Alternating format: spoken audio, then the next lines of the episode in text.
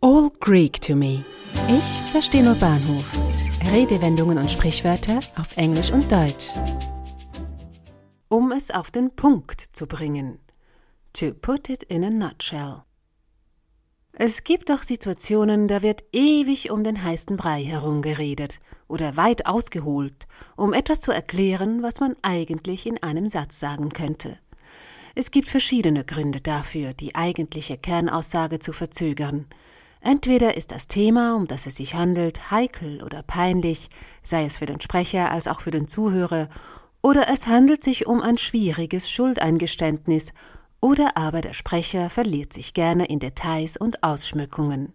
Um solch einem ausweichenden Gerede oder Ausschweifungen ein Ende zu setzen, bedient man sich der abschließenden Redewendung, um es auf den Punkt zu bringen. Im Englischen gibt es dafür das schöne Pendant to put it in a nutshell, meist in der verkürzten Form in a nutshell verwendet. In a nutshell, all father wanted to say is that he is really disappointed of your behavior. Um es auf den Punkt zu bringen, was Papa damit sagen wollte, ist, dass er von deinem Benehmen völlig enttäuscht ist. Das Idiom in a nutshell hat seine Wurzeln wieder einmal im antiken Griechenland. Im figurativen Sinn ist das Idiom leicht zu verstehen. Etwas wird so kurz und bündig gefasst, dass es in eine Nussschale passt, in a nutshell. In seinen Naturalis Historia soll Plinius der Ältere festgehalten haben, dass Cicero die Ilias von Homer in einer Version gesehen haben soll, die auf Pergament geschrieben und so klein war, dass sie in eine Nussschale passte. Man bedenke, dass der Text der Ilias 28.000 Hexameter, also circa 700 A4 Blätter umfasst.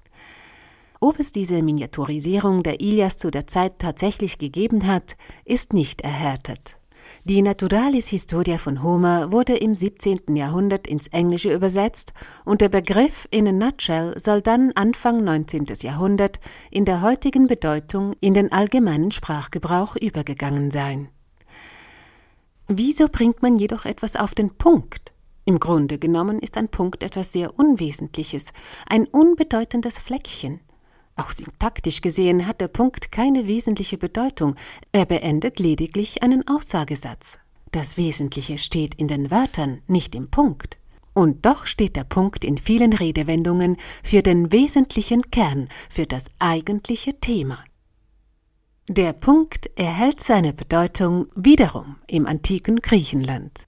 Aristoteles, der sich für Philosophie wie für Naturwissenschaften interessierte, beobachtete, wie im Eiweiß ein winziger Blutfleck, die Keimzelle des Herzens, bereits in diesem Stadium wie ein Lebewesen hin und her hüpft.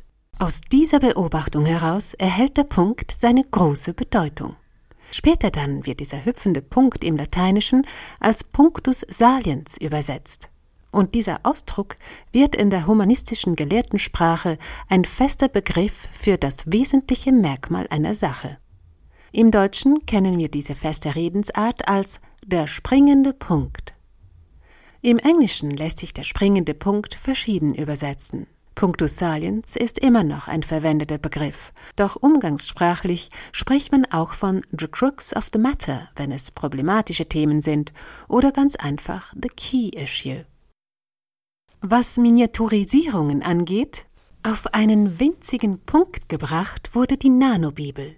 300.000 Wörter in einem winzigen Chip, der noch kleiner als ein Stecknadelkopf ist. Ein Geschenk übrigens vom israelischen Staatspräsidenten Shimon Peres an den ehemaligen Papst Benedikt XVI. Vielen Dank fürs Zuhören. Ich freue mich aufs nächste Mal. Eine Produktion von Audiobliss. Gesprochen von Marilena Diemey.